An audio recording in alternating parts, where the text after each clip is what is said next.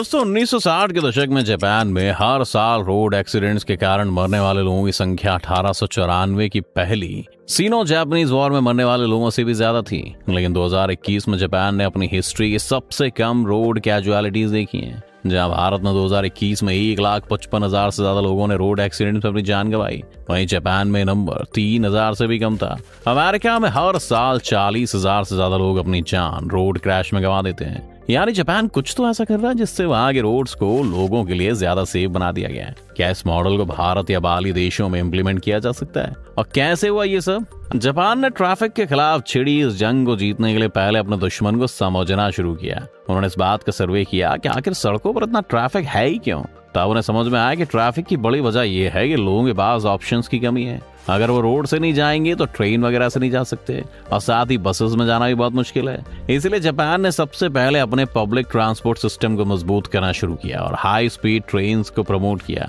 आज जापान में 400 से 500 किलोमीटर प्रति घंटे की रफ्तार से चलने वाली ट्रेन बहुत ही आम है। 1964 में अपनी पहली बुलेट ट्रेन शिंकानसेन लॉन्च करने से लेकर अब तक जापान ने बहुत तेजी से ग्रो किया है। ओसाका से टोक्यो जाने के लिए हर घंटे करीब 15 ट्रेन तैयार रहती हैं, जो इस 530 किलोमीटर लंबे सफर को सिर्फ 2.5 घंटे में तय कर देती हैं, जबकि कार में आपको 6 घंटे लग जाएंगे। इस एफिशिएंसी के कारण लोग लॉन्ग डिस्टेंसेस के लिए ट्रेन को ही प्रेफर करते हैं। ट्रेन न सिर्फ जल्दी आपको पहुंचा देती हैं, बल्कि इससे आपका पैसा भी बचता है और एनवायरमेंट की सेफ्टी में भी आप कंट्रीब्यूट करते हैं। लॉन्ग डिस्टेंस के साथ साथ जापान ने अपने इंटरसिटी रेल नेटवर्क को भी काफी मजबूत किया है। टोक्यो मेट्रो एक बार में 285 स्टेशन से होकर गुजरती है, जो न्यूयॉर्क के सबवे सिस्टम से भी 2 गुना है। और सिर्फ टोक्यो ही क्यों, अगर आप फुकुओका, जो कि एक छोटा शहर है, उसकी बात करें तो यहाँ पर सिर्फ 15 लाख लोग रहते हैं, लेकिन फिर भी यहाँ से मेन सिटी और एयरपोर्ट तक जाने के लिए ट्रेन का इतना मजबूत नेटवर्क सेटअप किया गया है कि आप सिर्फ 6 मिनट में एयरपोर्ट तक पहुँच सकते हैं।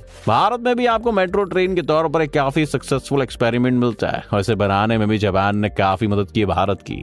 आज दिल्ली का ज्यादातर ट्रैफिक सिर्फ इसलिए बचा हुआ है क्योंकि यहाँ पर मेट्रो है, लेकिन इसके साथ साथ ही न सिर्फ आपको एफिशिएंट होना है, बल्कि सेफ्टी भी एक बहुत बड़ा फैक्टर है। जापान की बुलेट ट्रेन न सिर्फ फास्ट है, बल्कि सेफ और कंफर्टेबल भी है। वहीं अगर मुंबई की बात करें तो हर साल मुंबई में 700 लोगों की मौत तो सिर्फ ट्रेन से गिरकर ही हो जाती है। जापान के इस रेलवे नेटवर्क की मदद से उन्होंने सबसे पहले रोड पर कार्स को ही कम कर दिया, जिसने ऑटोमेटिकली कार क्रैशेस के चांसेस को घटा दिया। जापान में कार्स लेकर एक काफी अच्छा लॉ है, जो इस फील्ड में और भी ज्यादा कंट्रीब्यूट करता है। इसे जापान में शाको शोमेई शो कहा जाता है, जिसका मतलब है गैराज सर्टिफिकेट। जापान में ये रूल है कि आप अपने घर या किसी भी बिल्डिंग के आगे रात को अपनी गाड़ी खड़ी नहीं कर सकते हो। इसीलिए अगर आपको कार लेनी है तो उससे पहले एक गैरेज सर्टिफिकेट दिखाना पड़ेगा, जिसमें मेंशन्ड होगा कि आपके घर में इतनी जगह है कि आप अपनी गाड़ी घर के अंदर ही पार्क कर सकें। आप तो जानते हैं कि रात को भारत की गलियों में कितनी सारी कार पार्क होती हैं। इस बीच अगर किसी और गाड़ी को उस गली से गुजरना हो तो बहुत ही संभाल के चलना पड़ता है। जापान की इस पॉलिसी के 2 फायदे उन्हें मिले। पहले तो जापान में कार लेने वाले लोगों की संख्या में काफी कमी हो गई, क्योंकि जापान में ट्रेन्स हैं तो इससे ज्यादा कोई फर्क भी नहीं पड़ा उन्हें। इसका एक दूसरा फायदा ये भी है कि जिन लोगों के पास कार्स हैं उनके लिए रोड्स अब ज्यादा क्लियर हैं और उसमें इनफ स्पेस है ताकि छोटे मोटे एक्सीडेंट्स को अवॉइड भी किया जा सके।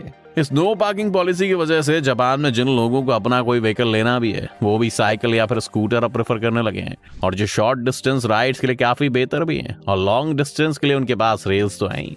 जापान में एक और चीज है जो वहाँ के ट्रैफिक को कम करने में बहुत कंट्रीब्यूट करती है, जिन्हें की कार्स कहते हैं। ये दुनिया भर में मिनी कार्स के नाम से जानी जाती हैं, और नाम से ही जैसा कि साफ लग रहा है कि इनका साइज भी नॉर्मल कार के मुकाबले काफी छोटा है। इन कार्स का वेट करीब 1 टन होता है, और साइज में भी ये सिर्फ 130 इंचेस की होती है, क्योंकि जापान में ज्यादातर फैमिलीज का साइज बस 3 से 4 फैमिली मेंबर्स का ही होता है। इसलिए वहाँ के लिए एक परफेक्ट व्हीकल है और इससे कोई भी परेशानी भी नहीं होती।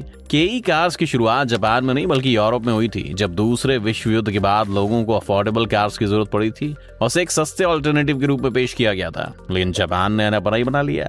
आज इन कार्स की कीमत भी जापान में बहुत कम है, क्योंकि इन कार्स के लिए सरकार सब्सिडी देकर अपनी जेब से पैसा खर्च करती है। इससे एक फायदा ये हुआ कि जापान में जिन लोगों के पास भी कार है वो भी इन्हें एक सेकेंड हैंड या थर्ड व्हीकल की तरह खरीद लेते हैं, ताकि छोटे मोटे कामों के लिए बड़ी गाड़ियां उन्हें बाहर न ले जानी पड़े। आज जापान में बिकने वाली सभी कार्स में से 1/3 कार्स ये मिनी कार्स ही है। कई कार्स का तो ये फायदा है ही कि वो रोड पर कम जगह लेती है और जल्दी ट्रैफिक से निकल सकती है। लेकिन इनके कम वेट के कारण किसी टक्कर के दौरान इनका कोलेजन फोर्स भी कम रहता है और कार में बैठे लोग नुकसान से बच जाते हैं। इसके साथ साथ इन कार का जो फ्रंट होता है वो ज्यादातर फ्लैट रहता है, जिस वजह से ड्राइवर को रोड पर जिन ब्लाइंड स्पॉट का सामना करना पड़ता है वो भी काफी हद तक रिड्यूस हो जाते हैं।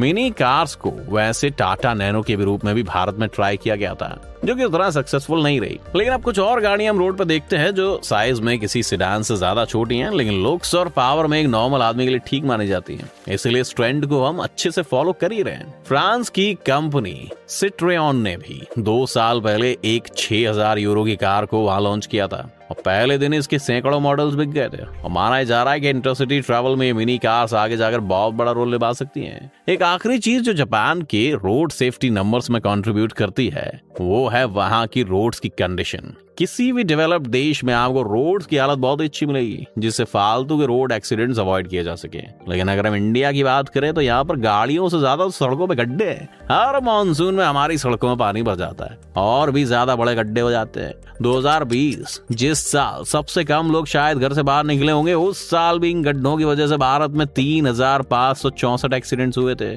2019 में नंबर 4,775 था और ये तब हुआ था जब भारत सरकार ने रोड्स की कंडीशन पर ध्यान देना भी शुरू कर दिया है, वरना 2016 में सिर्फ गड्ढों की वजह से भारत में 9,423 एक्सीडेंट्स हुए थे, जो अब गिरकर 3,564 पर पहुंचे। हमारे देश की रोड कंडीशंस में एक बड़ा गुनहगार करप्शन भी रहा है। इसका एक अच्छा एग्जाम्पल हमें अक्षय कुमार की फिल्म खट्टा मीठा में मिलता है, जिसमें सचिन टिचकुले नाम का अक्षय कुमार का कैरेक्टर एक रोड कॉन्ट्रैक्टर है और किस तरह वो चंद पैसे बचाने के लिए रोड कंस्ट्रक्शन में घटिया और सस्ते मटेरियल्स का इस्तेमाल करता है। वो फिल्म थी पर सच्चाई से कुछ ज्यादा दूर नहीं थी दोस्तों, वरना आप खुद ही सोचिए कि हर साल आपके इलाके की सड़क अपने आप आखिर कैसे टूट जाती है। क्या भारत का मौसम इतना खराब है? तो अगर रिवाइंड करें तो जापान के रोड एक्सीडेंट्स में आई गिरावट के पीछे हमें 4 कारण मिलते हैं। पहला है कि उनका पब्लिक ट्रांसपोर्ट और रेलवे नेटवर्क का मजबूत होना, जो कि बहुत ही एफिशिएंटली और कंफर्टेबली लोगों को यहाँ से वहाँ ले जाने में सक्षम है। इसके बाद है उनकी नो पार्किंग पॉलिसी, जो लोगों को कार लेने से रोकती है। और फिर है वहाँ मिनी कार्स का पॉपुलर होना,